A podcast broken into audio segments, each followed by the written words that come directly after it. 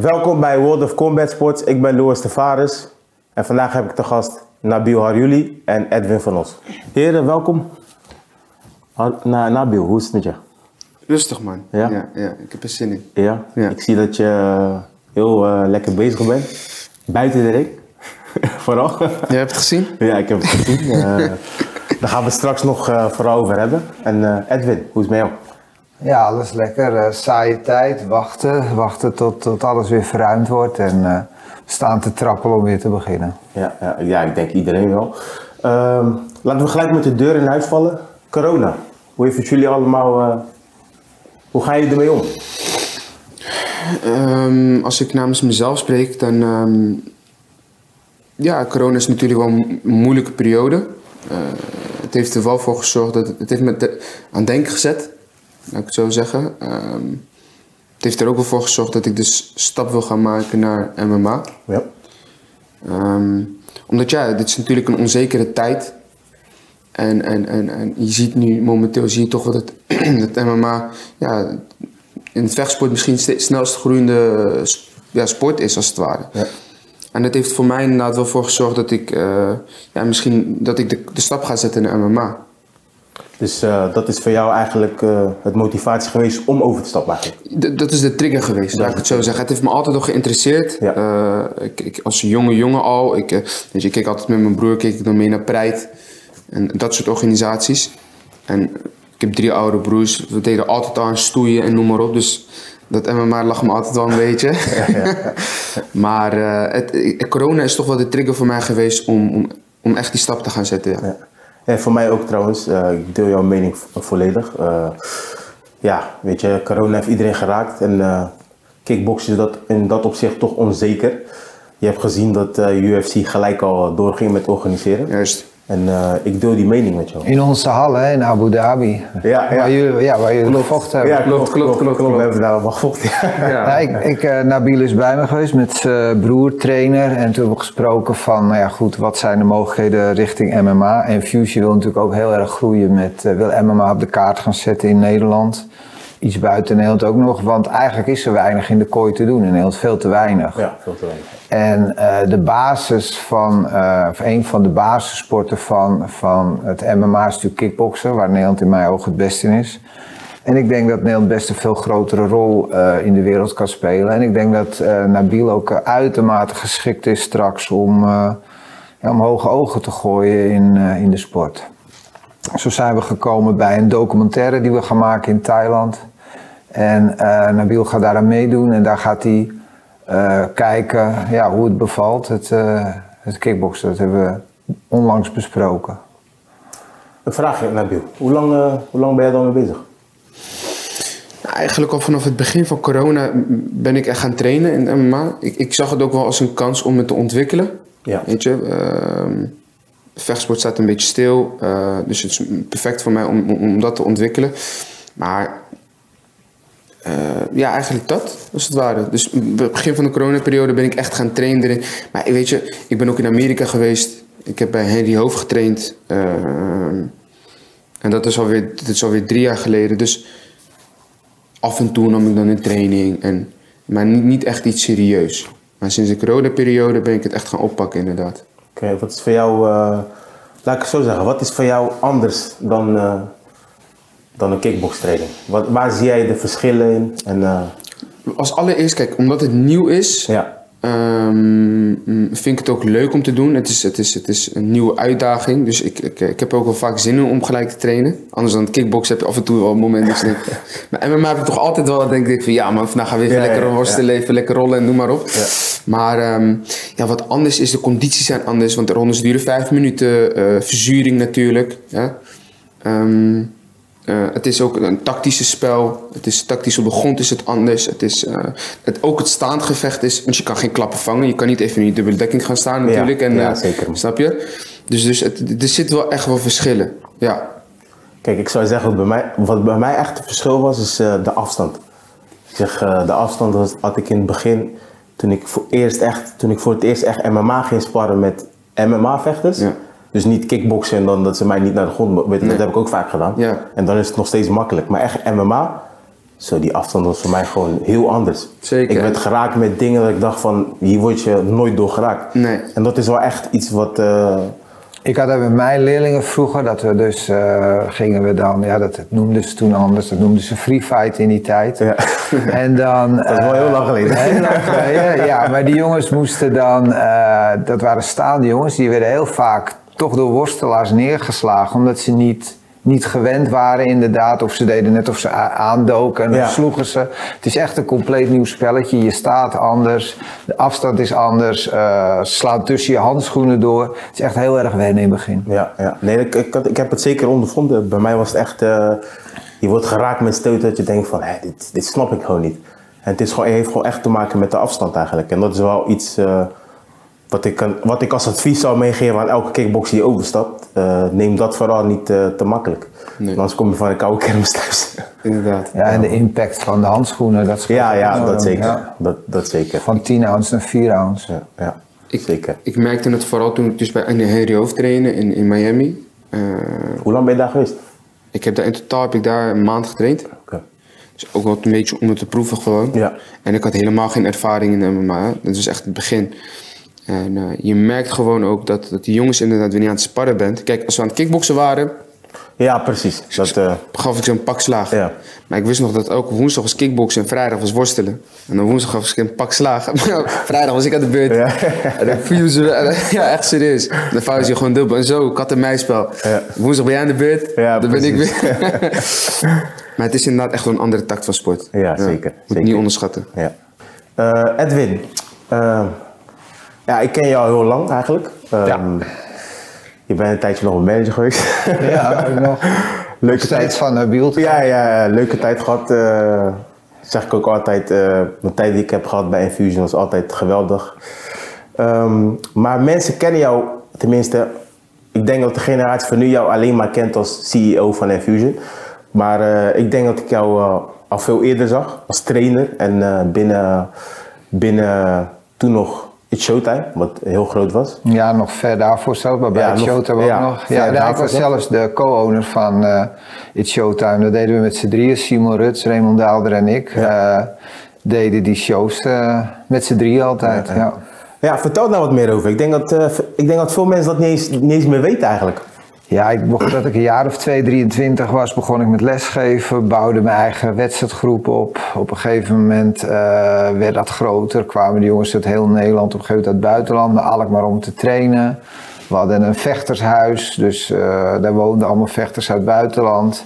Eh, net als Nabil gingen wij dan naar, naar Amerika toe, gaf ik les bij American Top Team aan de, aan de worstelaars, de UFC-jongens, het, het staande werk. Dus dat was helemaal in het begin. Ja.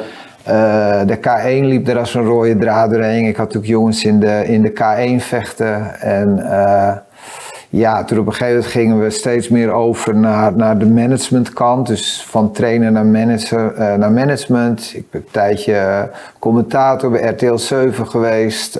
promotor. Ik heb eigenlijk alles in het kickboksen wel, eh, wel gezien wat er, eh, wat er te doen valt. Op, op ringspeaker na heb ik al gezegd en dokter na heb ik alles gedaan. Van, ik heb gescheidsrechter een keer, eh, de hoek, jurylid, alles, alles heb ik gezien in de kickboksen, dat klopt. Je hebt ook wel een aantal toppers voortgebracht. Ja. Kan je er even een paar opnoemen? Ja, dat is altijd het risico dat ik er een paar vergeet. Maar ik heb veel, heel veel eh, toppers eh, voortgebracht. Eigenlijk eh, een hoop topnamen van de It's Showtime tijd. En dan kan je eigenlijk, had je twee grote kampen. Dat was kamp It's Showtime. Daar werkte ik met iedereen. Aan de andere kant zat Golden Glory. Ja. Dat waren de mensen die werkten dan meer. Die waren vanuit Breda. Die werkten met Lucien Cabin en, en Hemmers. Ja. Waar wij zaten, Mike eh, Passinier en ik, deden de Showtime jongens. Een, eh, ik kan me herinneren dat het nog wel echt een heel eh, interessante tijd was. Ja, ja wat een mooie tijd. Ja. Hadden we inderdaad Gales het Ajax-stadion. Ja, klopt. klopt. Ja. En hoe is het nu met Infusion? Wat gaat er gebeuren qua planning? Ja, ehm, nou ja, de agenda die zien jullie hier voorbij komen. Zoals je ziet willen we gewoon ja, heel snel weer zoveel mogelijk inhalen. Ehm, wat wij gaan doen is beginnen met studio-evenementen. Zodra er weer 100 man publiek mag, willen wij, uh, willen wij echt gaan starten met uh, de jongens weer te laten draaien. En op de planning staat uh, na de zomer vanaf september hebben wij de 11e in Nijmegen. Hebben het eerste grote serieuze evenement weer met met publiek. Daar hebben we al een paar hele mooie partijen gemet staan. Uh, sterke matchmaking. Dan uh, hebben we nog een aantal evenementen dit jaar die je voorbij ziet komen. En uh, niet te vergeten de documentaire in, in Thailand, waar Nabil onder andere voor de MMA-vechters mee gaat doen. Het zijn eigenlijk alleen jongens die, die van het kickboksen komen en die om gaan scholen uit MMA. We proberen in dat toernooi te voorkomen dat er jongens bij zitten die al heel veel gedraaid hebben of echt een jiu-jitsu worstelachtergrond uh, hebben. Dus we willen echt jongens met een beperkte uh, ervaring in het MMA daar de kans geven zich te laten zien. Verder hebben we daar een 70 kilo toernooi. Uh, Smiley doet daarmee, uh, Milan Pales doet daarmee. Sterke jongens in de 70 kilo. En de winnaar daarvan vecht een titelgevecht in Abu Dhabi later dit jaar, waarschijnlijk in november. Dan hebben we nog een damestoernooi, Extreme Stand-Up op, uh, op uh, 60 kilo. Dus ja, er is daar heel veel te doen. En we worden daar uh, dag en nacht gevolgd door een cameracrew van 20 man. En in november wordt die documentaire uitgebracht. En ja, ik verwacht er heel veel van. Alles wordt opgenomen in Superpro Samui. Dus in Thailand, is een bekend terrein voor ons. En ja, ik heb er echt heel veel zin in. Nou, waar kunnen we die documentaire, waar wordt dit op uitgezonden?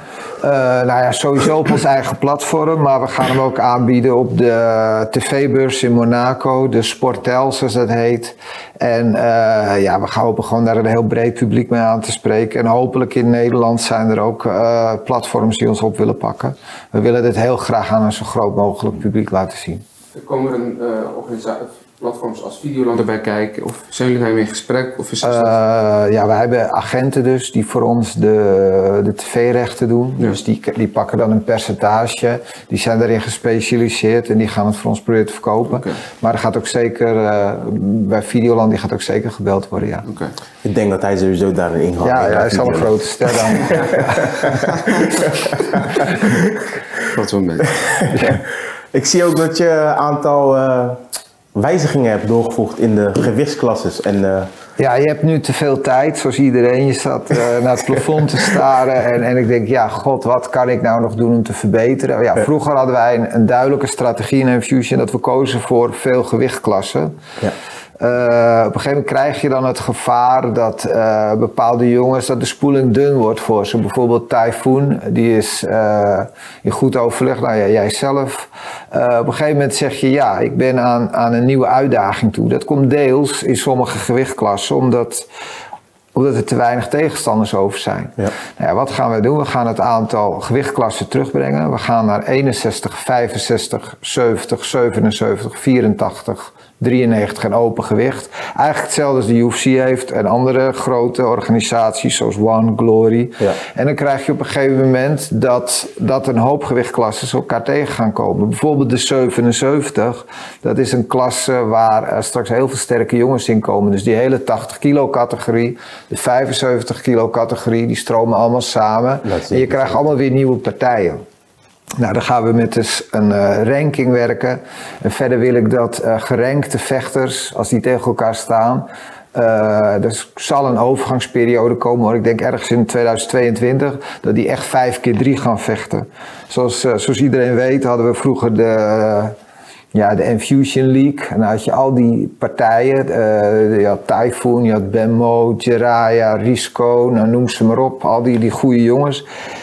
En eigenlijk was altijd iedereen ontevreden na de wedstrijd over de jurybeslissingen. Uh, ze vonden altijd dat ze gewonnen hadden. En het is ook wel een beetje zo dat als twee vechters heel dicht bij elkaar leggen, is het moeilijk uh, in een drie keer drie wedstrijd te beslissen. Dus wij willen eigenlijk al, als twee gerenkte vechters tegen elkaar vechten, het vijf keer drie laten duren.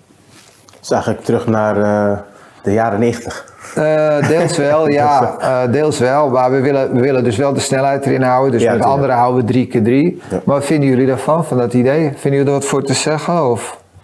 Jij eerst. Mm, ik denk dat, ja, ik denk dat het wel aantrekkelijk zou zijn. Kijk, als je twee gerankte vechters tegen elkaar hebt, wat natuurlijk We topatleten praten moeten alleen over de top. Ja, begrijp je. Het zijn sowieso topatleten die, die, die, die, die keihard trainen en ook wel in staat zijn om die 5 keer 3 te vechten, denk ik. Hè? Als je het verwacht van iedereen, kijk, het is niet niks 5 keer 3. Nee. Snap je? Dus om het nou van iedereen te verwachten, zou ik zeggen, ik weet niet of dat zal aanslaan. Maar Nou, het is nou- niet aantrekkelijk, het gaat te Nee, langzaam. precies, Ja. dan gaat het te langzaam. Maar om nou te zeggen van, weet je, twee topvechters tegen elkaar en dan 5 keer 3, ik zie, ik zie er wel wat in zitten, ja. Ja, zeker. Ja, ik eh, sluit me ook daarbij aan. Ik vind eh, jouw argument eh, als twee goede vechters die aan elkaar gewaagd zijn, dat krijg je altijd gezeik na drie rondes. Ik vind zelf ook dat ik eh, dat drie rondes ook net te weinig is als je echt aan elkaar gewaagd bent om een eh, ja, om gewoon een doorslag te geven. Dus, dan Nou, kijk bij drie- jullie met Glory. Hoeveel gezeur is er niet na afloop bij een 3x3? Natuurlijk Ja. kan bij 5x3 ook. Ja. Maar toch in een 5x3 heb je veel meer kans om het verschil te maken. Conditioneel, strategisch, tactische dingen of op een, met low kicks. Ja, eh, ja, dat er schade wordt gemaakt, wat er pas in ronde 4 of 5 uitkomt. Klopt. Denk ik dat bij, als je twee goede vechters hebt, dat het publiek ook een puntje van de stoel zet, dat het een goed idee is. Ja. We doen het natuurlijk al bij de, bij de titelgevechten, maar ik wil het echt bij, bij de alle gerankte vechters doen. En wij doen alleen een top 5 ranking. Dus wij doen niet een hele lange ranking. Alleen de top 5 ranken wij. Dus het is zo van als de, eh, de vechters binnen de top 5, als die tegen elkaar gaan, wordt, Ja. het, auto- wordt het automatisch 5 keer. 5 keer 3, ja. Ja. Er komt een overgangsperiode hoor, maar we gaan Ja. daar langzaam naartoe werken. En in overleg met, eh, met onze co-promoters gaan we daar eh, echt in 2022 gaan beginnen. Leuk, klinkt interessant. We gaan eh Nabil. Jo, Ik, ik heb weer wat leuks voor je.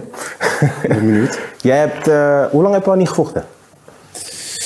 Zo, ik heb nu al een tijdje niet gevochten. Eh, p- p- p- oktober 2019. Dus dan hebben we het over bijna anderhalf jaar, man. Ja. ja. Maar je hebt niet stilgezeten. Nee, ik heb niet stilgezeten. Nee. zie, eh, ik ben je- wel bezig geweest. Je begon net over eh, Videoland. Ja, Uh, Mokromafia. Ja. Z- zagen mensen hier voorbij komen. klopt. Ja, hoe, is dat, hoe is dat tot stand gekomen, überhaupt? Hoe dat tot stand is, ja, is wel grappig eigenlijk. Ik, had, ik moest in Abu Dhabi vechten, toevallig. En ik kreeg een berichtje van Ahmed Akabi. Dat is de, dat is de schrijver, De schrijver, producent, noem maar op. En dat ging dus omtrent het vechten. Eh ik zei van tof, het werk wat ik leverde, knockouts, vond hij tof. En ik wist dat hij bezig was met de serie. Het was nog niet gepubliceerd. Ehm, maar ik wist dat hij ermee bezig was. En van het een kwam het ander eigenlijk. We waren met elkaar in gesprek. Hij zag me wel als, als, als toevoeging voor zijn serie. Ik zag het als een tof, eh, weet je, een, een leuke kans, waarom niet? En eh, toen heb ik dus in eerste instantie ehm, in seizoen 2 een hele kleine rol vervuld. En hij zag me, en, en gebaseerd daarop, zei hij van ik wil je ook echt in seizoen 3 hebben. Met een wat meer gevestigde rol. En eh, dit is wat het is. Ja, Ja, man. Vond, je het leuk om te doen? Ja, leuker dan dat ik dacht. Ja? Ja, het verbaasde me wel. Het is wel grappig, want als ik... eh, ik vergeet ook nooit mijn allereerste scène.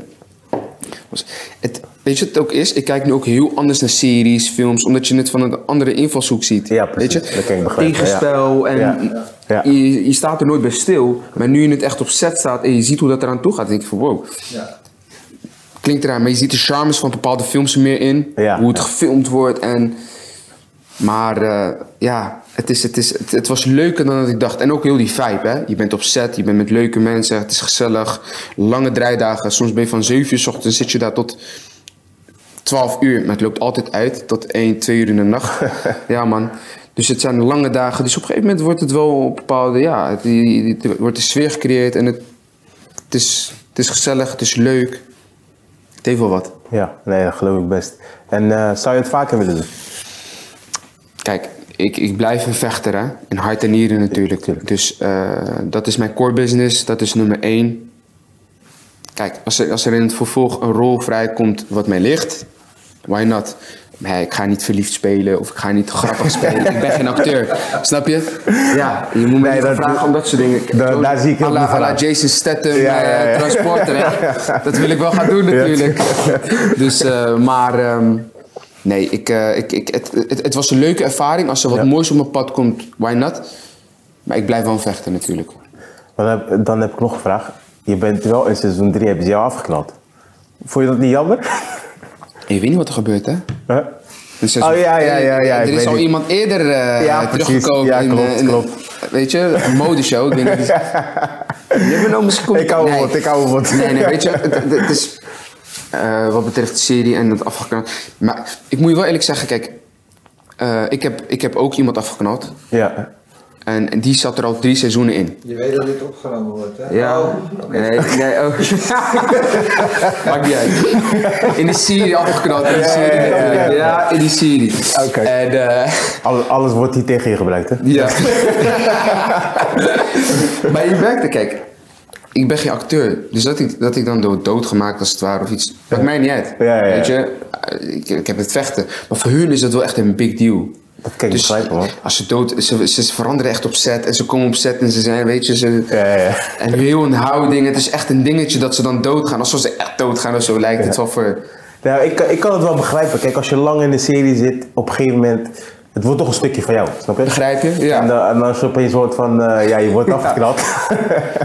dus in principe heb je... Ja, Snap je wel dat- dat- dat- gaat de serie verder, maar jij niet. Dus ik kan het wel begrijpen eigenlijk. Het is, het is, om heel eerlijk te zijn, het is een leuke ervaring die, je natuurlijk, die ik niet zal vergeten. Dus het is tof. Ja, mooi, Ja. mooi, mooi. Edwin, dan gaan we nog even naar jou toe. Ehm, je bent ook bezig met de nieuwe website. Ja, we zijn, eh, dat duurt, eh, duurt lang, maar het is heel veel werk. We, het hele platform, dus iedereen die ooit op Enfusion gevochten heeft en wat opgenomen is, eh, komt allemaal op één platform terecht. Dat hadden we natuurlijk al, maar het wordt nu heel erg gemoderniseerd. Het begint er echt heel mooi uit te zien. En ja, ik denk binnen een week dat, dat alles online staat. En dat, eh, ja, dat de nieuwe website klaar is. Dan kan je daar je kaarten bestellen. Je kan eh, alle gevechten terugzien. Maar wij hebben iets van 800 uur aan materiaal. Dus we hebben een paar duizend gevechten natuurlijk de afgelopen eh, acht jaar opgenomen. En die staan er allemaal op. Zeven seizoenen reality. al dat soort dingen. En dit is ook iets waar straks de documentaire sowieso op te zien is. Maar zoals we zeiden, we hopen dat dat op meer plekken te zien is. Maar de, de website wordt heel erg uitgebreid en die is binnenkort klaar. Ja, dat zijn ook allemaal dingen die we in corona, eh, waar we alle tijd voor hadden nu. En dat we dachten, nou goed, dat gaan we ook eens allemaal eh, onder de loep nemen. Oké, interessant. Eh, ik heb nog een aantal vragen voor jullie. Een paar standaard vragen eigenlijk. En ik, eh, het is een vraag die ik aan beide ga stellen. Ehm, de beste vechter voor jullie? Of favoriete vechter? Specifieke, welke, wat, wat voor tak van sport? Maakt niet uit. Alle drie. Boksen. Het over Iron Mike Tyson, of course. Waarom? Ja, hij was gewoon, hij was de baddest motherfucker, toch? Ja, dat is- Hij was gewoon de baddest motherfucker. Ik kan er niet meer aan. Hij was de alle, naar mijn mening de, de meest spektakel. Ja, eigenlijk is Iron Mike Tyson wel mijn favoriete vechter op zich, hoor. To- mm, ja, let's be honest. Kijk naar zijn partijen, kijk naar die knockouts. Alles erop en eraan. De, de, zijn, zijn aura, zijn, zijn houding. In, die, weet je, die intimidatie die hij had ik heb lange tijd heb ik niet zoiets gezien of wat dan ook. Dus daarom is voor mij Mike Tyson toch wel de, een grootste vechter. Ja. Boksen ook Tyson. Ik heb weinig interesse in boksen, maar eh Tyson is ver weg mijn favoriete eh, bokser. Ja. Als ik, naar, als ik naar MMA moet refereren, dan vind ik Fedor bijvoorbeeld ook wel een baas. Fedor was, vind ik eh, ook echt een baas, ja. ja. Een vergeten legende eigenlijk. Ik denk Ja. dat eh, mensen tegenwoordig weinig over hem hebben. Omdat je ook, ja, weet je... eh, UFC natuurlijk hier. UFC is heel groot geworden. Daar hebben we ook een aantal eh, topvechters. Maar eh 10, 20 jaar terug, of ja, nou, 15 jaar terug, had iedereen het over Fedor. Ik heb nog met zijn broer getraind, maar Fedor was de poeh. Ja. Dat was, eh daar bleef wel even, daar sloeg je even over. Ja. Ook zijn blik alleen al. Hij zag er ook zo uit, ja. Hij zag er ook zo uit. Koelbloedig natuurlijk. Ja, en, en, ja. en, Dan moest je, als als die voorbij kwam, moest je even pissen. zeg. Ja, ja, ja. Eh, een vraag specifiek naar jou, eh, eh, Nabil. Ja. Wat zijn je doelen? Wat wil je nog bereiken? Wat wil je bereiken in het vechtsport? Maar vraag je niet wie ze kickboksen? Daar was ik benieuwd Oh ja, ja. Kickbox, sorry, sorry, ja, kickbox, sorry, kickbox. Eh, is ook belangrijk. Ehm, Ik spoel het even terug. Even kijken wie mijn favoriet is. Nou, Ramon Dekker, Rest in Peace, is natuurlijk een, is, is een legend. Eh, eh, ja, en Boakau is ook, eh, weet je, ook, ook ander niveau. Eh, eh, eh, Badr, weet je, als we kijken naar Badr, is ook echt, heeft ook echt ongekende dingen gedaan. Ik heb niet zo specifiek in kickboksen moeilijk te zijn, echt een, een favoriet of zo. Maar dat zijn wel alle die namen die ik net heb genoemd, zijn wel jongens waarvoor ik echt respect heb. Waarvan ik denk van ja, maar die hebben echt wel wat moois gedaan in hun carrière. En echt wel een stempel neergezet. Wat mij opvalt aan je antwoorden is dat je heel veel vechters opnoemt van een tijdje geleden. Ja, Ja, behalve Badden dan. Als ik kijk naar- nog mee, Ja, ja, k- als ik heel eerlijk ben, dan als ik kijk ook naar kickboksen, dan vind ik dat de tijd van K1 ook. Dat het, dat het wat, misschien dat hij niet veel hoger lag of zo, dat gevoel heb ik. Ehm, Denk ik niet hoor. Ja, de dat top was breder in de heavyweight. Je had gewoon veel meer jongens. Je hebt gewoon een hele smalle top nu. Maar in de 70 kilo. Kijk, de K1 Max was ook goed. Maar als je ziet wat One nu bij elkaar heeft staan. Is In ook 70 inderdaad, kilo ja. is waanzinnig hoor. maar wat het daarmee Maar is. de heavyweight is de top veel smaller. Ja. En, en, en de jongens die er nu zijn, daar ga ik nog ga je tegen gaan. Komen. Ja, dat dus wat dat betreft, ik zal, die, ik zal dan degene zijn die. eh, Maar ik denk ook dat bijvoorbeeld, kijk, ik weet je, je, je komt uit een vechtsport eh, Ja. gezin. Je broer heeft ook gevochten. ja, En eh, die heeft waarschijnlijk heel veel voor je betekend binnen de sport. zeker. Dus ook zeg maar daardoor, kijk, ik, heb, ik ben ook door mijn broer gaan kickboksen. Mm. Dus ik, ik weet hoe het gaat. Dan ga je alles doen wat je broer ook doet. Weet, je gaat naar dezelfde gasten kijken. Dus zeker. dus ik heb heel dus veel van hem meegekregen. Ja, precies. Ik krijgt net al Pride en dat soort organisaties. Precies. Kijk, ik ben 21. Ja, ja. De jongens van 21 die kennen dat dan. Nee, die kennen dat niet. Showtime en van ons en al dat, weet je, dat mensen kennen dat niet. Omdat ik nu natuurlijk een oude broer heb die, weet je, van een andere oude generatie is. En eh, ja, krijg je dat allemaal mee. En dan krijg je ook die charmes mee. En dan hebben we het over het zonnehuis, weet je. Ja, precies. Zo nice. Dat soort dingen. Heel veel jonge vechters die kennen dat allemaal niet. En ik, omdat ik dan een oude broer heb die Ja. vechtsporten, dan krijg je dat toch wel. mee. Zilvermeeuw, Zonnehuis. Ja? Ja, ik heb, ik daar, nog, ik heb daar eh, nog allemaal gevochten. Ik heb het, Snap je? ik heb het allemaal gehad. Ik heb het helaas niet meegemaakt. Maar eh, ja, ik denk, ik denk dat het daardoor komt inderdaad. Ja, ja. Nou, wie ik de beste vechter vind, dat is eenvoudig, maar dat is zeker niet mijn favoriet, maar dat is Petrosjan. Ik vind het niet heel leuk om te zien, maar ik vind het Ik moet wel eerlijk- hoe hoog dat niveau is. Het is ongelooflijk. Ja, ik had het lang die twee weken geleden weer gezien. Het Ja. is niet normaal hoe goed die jongen is. Ik moet eerlijk zeggen, dat is ook mijn favoriet. Omdat hij eh, eigenlijk, er zijn zeg maar, als ik naar hem kijk, doet me, het doet me denken aan wat Mayweather doet. Dat Die jongens opereren op zo'n ander level. Hij wordt niet geraakt. Ja, dus dat Ja, is het gewoon... is een heel hoog level. Ja, het is gewoon Maar ik ben eens, het leukste om te zien blijft toch wel Badder. Er kan, er, er kan Ja, elke tuurlijk. seconde wat gebeuren, en klopt. twee kanten op. Ja. Met gebe- je weet eigenlijk dat het, wordt, het wordt punten, hij Ja. gaat winnen. Ja. Eh, hij is de beste, zonder meer. Ja. En, en kort daarachter zit Boerkou. Maar eh, ja, je hebt toch wel een paar jongens dat je zegt, die zijn veel leuker om te zien. Ja. Eigenlijk vooral het Nederlandse kickboksen vind ik wel het, het, het, eh, om te zien. Nou ja, kijk, je hebt het net over eh Petrosjan en eh Boerkou. Ik, eh, ik vind dat je Andy daar ook mag, eh, Andy Schauer ook daarin mag scharen. is de beste uit Nederland, maar die Ja. staat wel, vind ik, een maatje Net- onder net hem. Maar hij, hij was eh, in de tijd van de K1 Max, was Hij had hij de beste van Nederland. Ja, hij had een periode dat, hij echt, dat ik echt dacht van, wat doe je nou? Je bent echt iedereen aan het verslaan. Totdat eh Petrosjan kwam eigenlijk. kwam, toen was dat Ja, voor, iedereen hoor. Ja. En Troosten is nog steeds.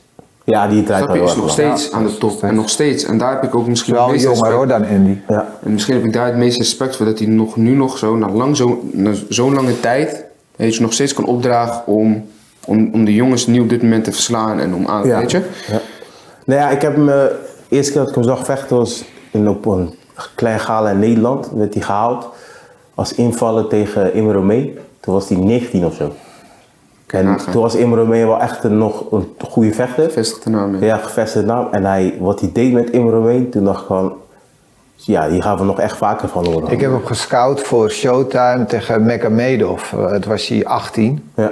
Toen had hij eigenlijk al in Zweden, nou ik kan er een jaar naast zitten, maar had onlangs ook tegen, Zweden tegen Boerkou, had hij geloof ik onbeslist of een hele die- nipte die- Die partij. partij staat volgens mij op YouTube ook. Ja, ja. Was hij daar ik beslist 18 ook, was het. joh? Ja, hij was heel jong. Ja, hij nog een broertje ook, die is ook goed, maar minder. Die Ja. heeft nog geen eh, in Infusion Reality gezeten. Maar Pet, eh, Giorgio was ja, ongekend niveau, zo'n groot talent.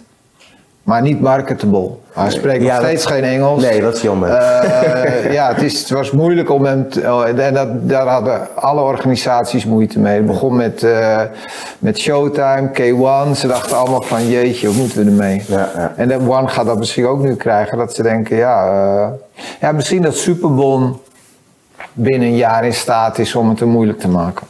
Bij One? Heb je het goed dat Superbon degene zal zijn die het hem dan eh, van alle jongens... Typhoon komt eraan, maar Superbon. En Marat nu ook. hè? Marat. Marat. Ja. Maar ik weet niet of die jongens tegen elkaar gaan vechten, Marat en Giorgio. Het zijn, eh, zijn Armeense jongens. En ik had vroeger, Gago Drago was mijn leerling en die gingen niet tegen Nee, elkaar. hebben ze... Oké. Nee. ja, die zijn heel eh, trouw naar elkaar. toe, Ja. Ik weet niet of die tegen elkaar gaan vechten, maar uiteraard wordt Marat er ook bij. Maar One heeft echt een stuk of acht jongens die echt wereldtop zijn op het moment. Klopt. Ja. Ja. ja, vooral En ik vind het 70 leuk kilo. dat Typhoon nu de kans krijgt om daar ook eh, tussen te gaan staan. Hij is natuurlijk opgegroeid bij Infusion. En eh, ja, eigenlijk was hij echt uitgegroeid bij Infusion. Had iedereen één of twee keer gehad. En ik begreep gewoon helemaal dat hij die, die stap wilde maken. Daar stond ik ook gewoon helemaal achter. Ja. Dat geldt voor Levi, dat gel- geldt voor jou. Op een gegeven moment dan, dan kom je aan je plafond en dan, dan moet je gewoon gaan kijken in welke organisatie is een bepaalde gewichtklasse het sterkst. Nou, Glory is het sterkst in de heavyweights, One is het sterkst in de 70 kilo. Ja, en als je dan een bepaalde organisatie ontgroeit, ja, dan moet je een carrière niet in de weg gaan staan, denk ik. Nee, daar ben ik het ook wel zeker mee eens. Ja. Nee, ik denk dat dat ook wel, wat ik, eh, wat ik net ook zei, wat, wat ik altijd zeg, dat ik altijd wel met een, met een eh, goed gevoel terugkijk op mijn infusion periode. Want toen, eh, toen het uiteindelijk zo was dat ik met jou dat gesprek moest, eh, moest gaan voeren, had ik ook nooit het gevoel van, ja, je wil me dwars zitten of iets. Het, we kwamen er eigenlijk heel makkelijk uit. Ja. En sindsdien ook altijd... Ja, maar wij moeten daar ook realistisch in zijn. Ja. Straks in het MMA, wij gaan opleiden. Ja, Infusion heeft het doel om MMA's op te leiden. Wij zullen nooit, het zou naïef zijn om te denken dat je kan concurreren met UFC of zelfs Bellator in het MMA. Dus je taak is om mensen op te leiden. Nou, en dan, dan spreek je een, een, een, maak je een afspraak dat je hun management straks op een hoger niveau gaat doen. En dat is gewoon eerlijk voor alle partijen, denk ik. En zo gaan we dat ook doen. Zo heb ik het met Nabil afgesproken, zo heb ik met Typhoon afgesproken, zo heb ik het met Levi afgesproken. En dat werkt prima. En je hebt ook altijd een valnet. Stel nou als het een keer misgaat bij zo'n organisatie, eh, kom je altijd terug in een warm bad bij Infusion of om je carrière af te bouwen. Ja. Dus je blijft altijd, heb je een, een vangnet onder je. Dus dat werkt uitstekend voor iedereen. Nabil, laatste vraag voor jou. Eh, je doelen. Wat wil je bereiken binnen de vechtsport? En hoe lang geef je jezelf? Je had het net over vijf jaar. Ik denk dat het nog eerder dan vijf jaar zou zijn. Maar ik zou eh, ongetwijfeld UFC kampioen zijn in de gewichtsklasse die ik dan op dat moment vecht. Beloof ik jullie allebei hier aan tafel. Stevige belofte. Het is een stevige belofte, maar ik weet waar ik het over heb en ik, ik, ik, ik, eh, ik, ik twijfel niet aan mezelf. Ik, ik weet wat mijn kunnen zijn. Ik, weet, ik weet tot wat ik in staat ben en ik ben uh, sowieso een, een, een harde werker. En dat is sowieso een doel voor mij wat ik, eh, ja, ik, ik zal UFC kampioen worden. Mooi man. Dus En jij eh, zelf, eh, meneer Tavares? eh, korte, korte termijn is eh, eerst glory kampioen worden. Dat is heel korte termijn. Want eh, ik, wil, eh, ik wil het kickboksen helemaal... Als ik glory kampioen ben geworden, dan kan ik zeggen van... Dan laat ik kickboksen voor wat het is. Want dan heb ik wel binnen het kickboksen echt alles bereikt. Of eh, alle titels behaald wat ik wou behalen. En eh, ja, dan is het in MMA ook hoge ogen gooien. Gewoon bij UFC. Ik doe, het, ik doe het voor niks minder. Dan wil ik daar ook kampioen worden in. Wat voor gewichtsklasse ik dan ook vecht. Ik denk eh, dat je dat gewoon als mindset moet hebben. En dat vind ik wel goed aan hem. Kijk, er zullen heel veel mensen nu, bijvoorbeeld die straks gaan kijken, zullen zeggen: Kijk hem nou praten. Maar daar moet je, daar moet je niks van aantrekken. Ik vind dat je gewoon hoog, eh, hoog moet gooien, eh, hoog moet mikken. En, eh, Ja, Dan wacht maar. ja, precies, precies. Dus ik, ik vind het heel mooi dat hij dat zegt en ik, ik denk er uiteraard hetzelfde over. Heren, bedankt dat jullie er waren. Ik heb een heel mooi gesprek met jullie gehad. Ja, hebben jullie nog, gezellig, ja. ja. hebben jullie nog wat aan toe te voegen? Nou, eigenlijk dat ik er ontzettend veel zin in heb om na de corona weer keihard gas te geven met Infusion. En dat ik 20 partijen per jaar, of 20 evenementen per jaar wil neerzetten en, en keihard tegenaan wil. Wat ik eraan toe te voegen heb, is dat ik, ik, ik zie een mooie tijd tegemoet. Ik, eh, het is een moeilijke periode geweest natuurlijk. Maar ik heb er zin in om, om, om het uiterste uit mezelf te halen. En ik denk dat we dat samen met z'n allen wel echt wel gaan kunnen doen. En dat we ja, wat Zeker moois zullen neerzetten. Ja. Mooi man. Kijk, ik kijk uit, ik kijk er heel erg naar uit man. ja, toch? Ja toch? Cool. Mooi. Bedankt voor het kijken. Ik zie jullie volgende week met als gasten Levi Richters en Andy Semeler. Later.